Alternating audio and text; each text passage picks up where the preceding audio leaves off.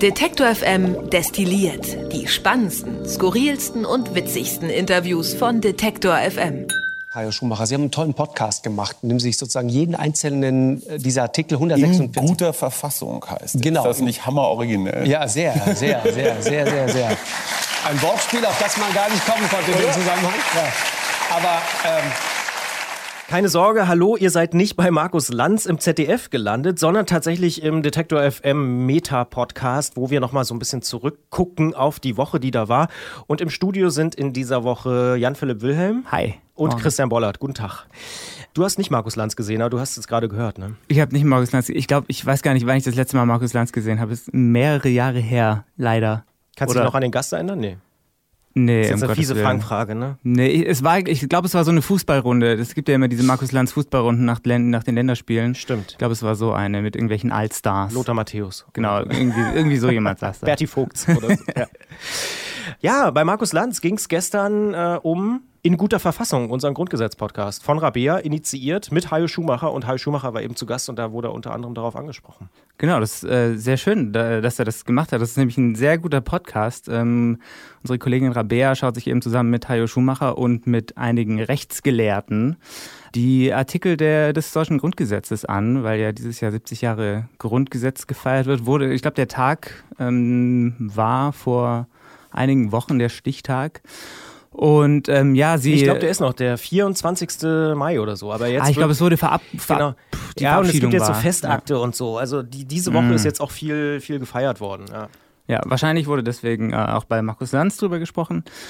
Genau, sie schaut sich da, sie schauen sich da die äh, einzelnen Artikel ähm, des Grundgesetzes an und insgesamt 100 Folgen soll es geben, ziemlich ambitioniertes Projekt und ähm, ich finde es wahnsinnig spannend. Also ich höre den total gerne, ähm, auch weil ich finde, dass, dass äh, Rabea und Haya Schumacher da irgendwie auch so eine ganz Das funktioniert irgendwie, ne? ganz interessante Dynamik zusammen Ja, ja. entwickelt haben. Ja, ist irgendwie ganz witzig, wie die, Ja. wie die da miteinander umgehen. Ja. Nee, finde ich auch sehr, sehr hörenswert. Und diese Folge von Detective M Destilliert ist dementsprechend auch so ein bisschen tatsächlich Meta, weil wir viel über Feedback einfach reden. Irgendwie in den letzten ja, sieben Tagen ungefähr, in der letzten Woche könnte man auch sagen, gab es besonders viel Feedback.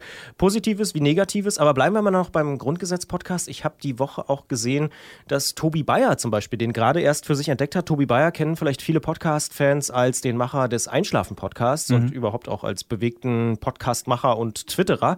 Und der hat diese Woche den Grundgesetz-Podcast entdeckt. Unter anderem auch die Episode, wo es um äh, hier Vergesellschaftung von ähm, Stichwort Enteignung. Stichwort Enteignung äh, von Unternehmen geht.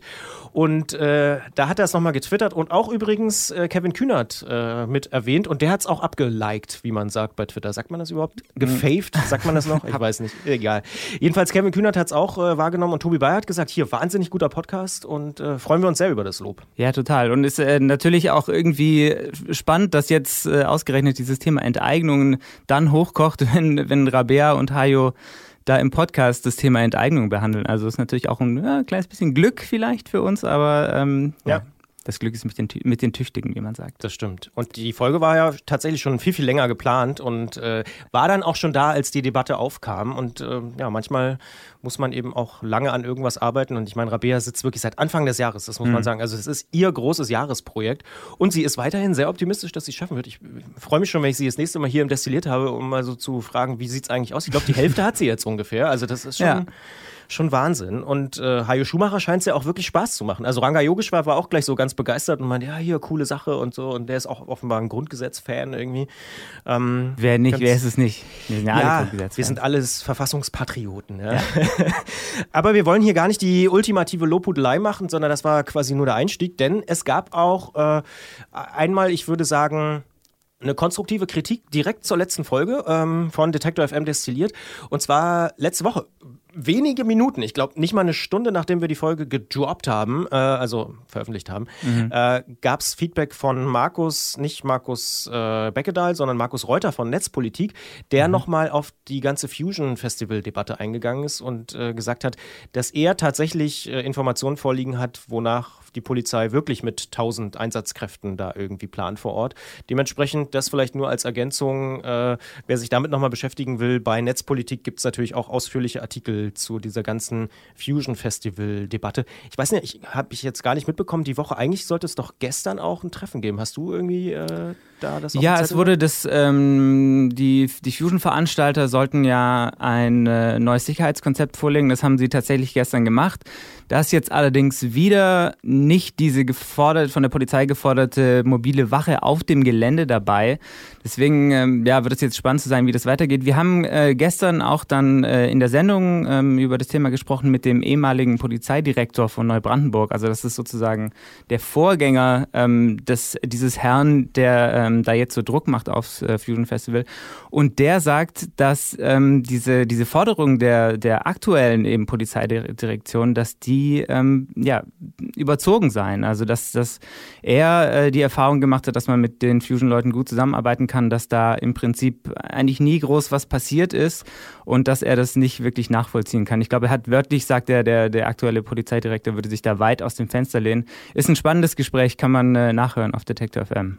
Auf jeden Fall, sehr empfehlenswert. Und ich vermute, ohne da jetzt ein großer Visionär zu sein, das Thema wird uns noch ein bisschen begleiten, weil, wie gesagt, die Frage scheint ja noch, noch nicht final geklärt. Also, ja, es ist ganz ja. interessant. Also der, dieser ehemalige Polizeidirektor, es sind natürlich auch nur Vermutungen, die er da anstellt. Ähm, er sagt aber, dass er glaubt, dass da wohl der Impetus gar nicht so sehr von diesem aktuellen Polizeidirektor kommt, sondern tatsächlich aus dem Innenministerium von, äh, von, von, ich weiß nicht, ob er Brandenburg gemeint hat oder aus dem Bundesinnenministerium. Mecklenburg sogar. ist das übrigens. Ah, Mecklenburg, um ja, Gottes ja, Willen. Ja. Neubrandenburg, Neubrandenburg liegt ah, in Mecklenburg, ja, das Mecklenburg. darf ich dir als Brandenburger äh, sagen. ja, ich, ich als alter Stuttgarter. Äh, da, das sei dir verziehen. Ich weiß auch nicht, äh, ob Neu-Ulm noch in Baden-Württemberg liegt oder. Es ist tatsächlich in Bayern. Ja, ne? ähm, genau. Und es gab äh, auch direkte Feedback auf äh, auch ein sehr logischerweise emotional diskutiertes Thema in dieser Woche und zwar die Verurteilung von dem Mission Lifeline Kapitän Klaus-Peter Reisch heißt er ja. Der muss ja 10.000 Euro Strafe zahlen, weil äh, kurz zusammengefasst das Schiff nicht äh, richtig deklariert war, also so eher so Seerechtsfragen, niederländische Flagge und ob das alles so sein, äh, seine Rechtmäßigkeit hatte. Damit hat sich Achim Dörfer beschäftigt. Bei uns in der Serie mhm. ist das gerecht und hat gesagt, Mensch, da waren die Malteser äh, Richter eigentlich ziemlich clever. Ähm, das ist auch so der Tenor, den man überall liest, weil er muss nicht ins Gefängnis, er hat keine Haftstrafe bekommen, sondern eben nur diese Geldbuße. Und die 10.000 Euro müssen auch noch gespendet werden, wohl auch an irgendwie eine Flüchtlingsorganisation oder so. Also da, das mhm. scheint so ein bisschen ein salomonisches Urteil zu sein. Aber, das muss man äh, ehrlicherweise zugeben, Achim Dörfer hat in dem Gespräch äh, an einer Stelle die Mission Lifeline mit der Sea-Watch verwechselt mhm. und äh, gesagt, naja, die hatten ja auch nicht so ein ganz äh, seetüchtiges Schiff da. Und das stimmt tatsächlich einfach nicht für die Mission Lifeline. Und da hat sich äh, der Kollege Klaus-Peter Reisch direkt auch an uns gewendet, äh, auch bei Twitter, und hat gesagt: Hier, äh, korrigiert es doch bitte mal. Haben wir auch äh, jetzt einen Nachtrag äh, auf die Seite gepackt, um auch diesen Fehler, der logischerweise da einfach passiert ist, äh, zu korrigieren. Tut uns leid, dass das an der Stelle passiert ist, aber kann natürlich mal passieren, wenn man irgendwie so ein, so ein Gespräch führt zu einem aktuellen Urteil und Achim Dörfer tut es auch leid. Ja. Mehr kann man eigentlich dazu nicht sagen. Nee, und ist ja, also ist ja auch super, wenn das dann direkt so rezipiert wird und ähm, sich dann auch die Leute gleich melden und sagen, Moment mal, ihr habt da irgendwie, ja, habt da was verwechselt und äh, ändert das mal bitte, ja. Ja, und das kann ich nur noch mal bekräftigen. Das ist äh, echt eine Sache, die ich persönlich, ähm, der vorher auch viel im Radio einfach so klassisches Radio gemacht hat, äh, gearbeitet hat, äh, wirklich in der Form erst erlebe, seitdem wir hier Online-Radio machen und Podcast, dass es so direktes Feedback gibt, wenn eben mal vielleicht irgendwie ein Fakt verdreht wird, wenn irgendwie eine Information vielleicht noch ergänzend äh, wichtig sein kann. Gerade über Twitter, aber auch über E-Mail, so ganz klassische äh, Kommunikationsmethoden, kommt da echt viel rein und das hm. ist für unsere Arbeit sehr, sehr wertvoll, weil wir damit einfach noch besser werden können und äh, deshalb hier an dieser Stelle auch der Aufruf, wenn euch da draußen irgendwie was auffällt, wenn ihr irgendwie sagt, hier, das nervt mich irgendwie oder das finde ich total gut, was ihr macht, macht doch da mal mehr davon oder so, dann schreibt uns bitte einfach an kontakt.detektor.fm oder eben bei Twitter, gerne auch bei Facebook. Wir haben ja auch die Facebook-Gruppe, wo man mit uns ins Gespräch kommen kann. Äh, schreibt uns auch gerne da. Wir sind da nicht nur offen für Feedback, sondern wir freuen uns einfach über jede Form von Rückmeldungen zu Podcasts, Beiträgen, Live-Sendungen, whatever. Genau, wir bekommen tatsächlich auch manchmal äh, Themenvorschläge auch für einzelne Podcasts, was, äh, was auch äh, natürlich super gut ist, ähm, weil wir wir hier natürlich auch nicht immer alles, äh, alle Themen, die irgendwo diskutiert werden, so konkret auf dem Schirm haben. Deswegen auch da. Also äh, kommt ran mit den Vorschlägen. Absolut. Dann vielleicht noch äh, eine kleine Transparenzinfo aus dem Maschinenraum hier äh, von uns. Wir sind jetzt gerade so ein bisschen in der Vorbereitung der Medientage Mitteldeutschland und wer jetzt einfach nur Detective FM hört, die Podcasts von uns und vielleicht unser Programm, der wird das wahrscheinlich noch gar nicht mitbekommen haben, sind da mit dabei, das mit zu organisieren und vor allen Dingen auch das Programm zu gestalten. Und so ein paar von uns sind heute schon den ersten Tag umgezogen auf das Gelände der mhm. Medientage Mitteldeutschland. Das wird hier in der Baumwollspinnerei stattfinden in Leipzig wichtig und äh, wir freuen uns darauf sehr. Das heißt aber auch, dass hier der, ich sag mal, der normale Redaktionsalltag ein bisschen anders aussehen wird. Hat äh, positive Folgen, wie wir hatten die letzten Tage, muss man sagen, ein sehr volles Büro mit viel Geraffel. Äh, das ist jetzt alles weg, das ist jetzt alles schon drüben äh, auf dem Spinnereigelände. Aber äh, am Dienstag und am Mittwoch nächste Woche, also am 21. und 22. Mai, wird es dann soweit sein. Natürlich ist das eine Fachkonferenz und vor allen Dingen für Fachbesucher auch gedacht, aber wir werden da auch viele Themen und Debatten diskutieren, die was mit Medien, äh, Entwicklung von digitaler Gesellschaft und so zu tun haben. Und da kann ich auch nur den Podcast-Tipp in eigener Sache weitergeben hört mal den Podcast der Medientage Mitteldeutschland, mhm. äh, denn da werden in den nächsten Wochen und Monaten noch sehr, sehr viele spannende äh, Gespräche mit auftauchen. Zum Beispiel mit Armin Wolf oder so, äh, der auch äh, am Dienstag und Mittwoch in Leipzig zu Gast sein wird. Ich freue mich sehr auf dieses Projekt. Das ist für uns auch eine totale Premiere. Wir machen da alles zum ersten Mal. Wir haben eine neue Webseite gemacht. Wir gehen eben auf das Spinnereigelände. Wir versuchen die Konferenz so ein bisschen zeitgemäß umzusetzen mit eben interaktiven Formaten, mit Podcasts, mit äh, Livestreams, mit YouTube-Videos und so weiter, mit einem Blog, wo auch ständig Diskussionen und äh, Sachen äh, diskutiert und verhandelt werden. Ähm, wir sind gespannt und das beschäftigt uns so äh, neben Detektor FM jetzt gerade sehr, sehr intensiv, äh, vor allen Dingen die nächsten Tage. Du wirst auch mit dabei sein, vor allen Dingen mit deinem Bus. Genau, ich werde äh, dabei sein mit meinem Bus. ich habe mit meiner Freundin zusammen so einen alten VW-Bus und ähm, wir hatten, es gibt so ein bisschen Platzprobleme äh, auf dem äh, Spinnereigelände da in der Halle 14, äh, wo das stattfindet. Und dann haben wir überlegt, hm, wo äh, wollen wir denn da die Podcasts aufzeichnen, die Interviews, die wir dann äh, eben in diesem Medientage Mitteldeutschland Podcast veröffentlichen wollen. Und dann äh, ist Claudius auf die Idee gekommen, Mensch, äh, lass das doch mal in einem Bus machen. Und dann habe ich gesagt, äh, Moment mal, ich habe einen. Und äh, genau, jetzt machen wir den, richten wir den schön ein mit Teppich und Sesseln und so. Und dann äh, haben wir unser mobiles, äh, kleines, rotes Podcast-Studio ähm, auf dem Spinnereigelände, genau. Ja, vielleicht Claudius, wer Claudius nicht kennt. Claudius macht bei uns auch den Literaturpodcast, Seite 37, zusammen mit Franziska Wilhelm. Macht auch den Design-Podcast, der auch hier bei Detector FM läuft und ist bei den Medientagen vor allen Dingen sehr, sehr stark, ich nenne das mal so, der Organisator. Also der hat die ganzen Sachen so im Blick, Stände für Aussteller, wie machen wir das am Empfang, wer macht den Einlass und so. Diese ganzen Sachen, die liegen eigentlich auf seinem Tisch. Ein sehr umtriebiger Mensch, der Claudius. Sehr umtriebiger Mensch mit sehr wenig Schlaf, muss man auch sagen. okay, ähm, du hast aber noch gesagt, äh, dass du noch einen Podcast-Tipp mit äh, auf Tasche hast. Genau, ich habe immer einen Podcast-Tipp noch dabei. Ähm, und zwar, ähm, ich habe jetzt schon länger her, dass ich äh, den entdeckt habe, aber ähm, da ist jetzt vor, äh, glaube ich, zwei oder drei Wochen ist die neue Staffel angelaufen. Der Podcast heißt 50 Things That Made the Modern Economy, ist vom BBC World Service, die, die überhaupt äh, eine ganze Menge interessante Podcasts haben. Ähm, und das ist super spannend. Das ist äh, ja eher eine Seltenheit für, für so einen ja, größeren Podcast, sag ich mal. Die, die Episoden sind nur zehn Minuten lang, knapp zehn Minuten lang. Und es geht immer um ein Ding, das irgendwie äh, ja, unser aktuelles Wirtschaftssystem mitgeprägt hat, unser aktuelles ja, wirtschaftliches Leben auch.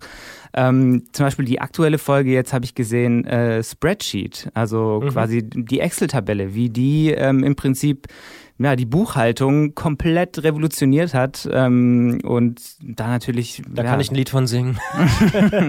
ja. ja. aber stell dir mal vor, wenn du keine äh, Excel-Tabellen hättest, dann wäre das alles wahrscheinlich noch, noch viel schlimmer. Stimmt.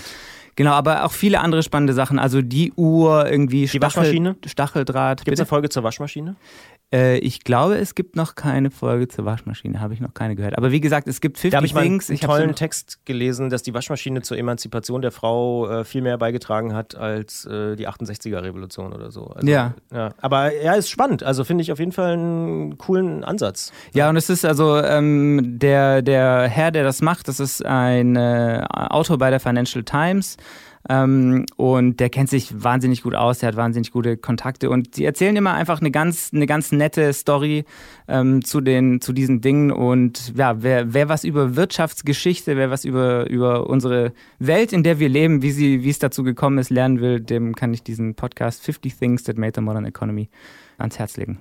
Da will ich mal, ohne ihn schon gehört zu haben, äh, einstimmen in die ultimative Lobhudelei, denn ich finde es A, ziemlich cool, was die BBC da so die letzten Jahre auch äh, aus dem Boden gestampft hat. Die haben ja auch eine eigene Podcast-Abteilung und so, die sind da sehr, sehr, sehr, sehr weit vorne dran. Ähm, und wie geil eigentlich eben jemand von der Financial Times zu nehmen und nicht den BBC-Wirtschaftsredakteur oder so, sondern auch die, die Schutzpe zu haben äh, oder Chutzpe, ja. äh, da jemanden zu nehmen, der einfach vielleicht der Experte oder die Expertin ist und eben nicht das so branden zu müssen, so nach dem Motto, ja, wir haben doch auch einen eigenen Wirtschaftsredakteur. Ja. Das finde ich echt cool. Und auch die Frage oder den Mut zu haben, mal ein kurzes Format. Wie, wie hat dir das gefallen? Also ich finde es als Podcast-Hörer ja wirklich manchmal ein bisschen nervig, wenn es zu kurz ist, aber zehn Minuten passt. Zehn Minuten passt. Ähm, ich mache es da tatsächlich so, dass ich äh, mir auch Playlists mache mit meiner Podcast-App. Ähm, das, das geht da. Das ist ja, glaube ich, je nach Podcast-App ist das mal schwieriger, mal äh, einfacher. Ähm, aber nee, ich, ich finde es, find total gut, einfach auch so mal zwischendurch äh, so eine kleine Folge zu hören. Man hat ja nicht immer diese 20, 30 Minuten, manchmal sogar eine Stunde Zeit.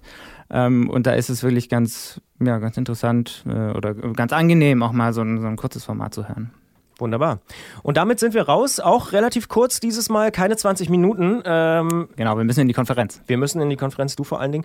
Und äh, ich wünsche ein schönes Wochenende euch da draußen. Und ähm, ja, mir bleibt eigentlich nicht viel mehr zu sagen, außer bis bald und auf Wiederhören. Tschüss.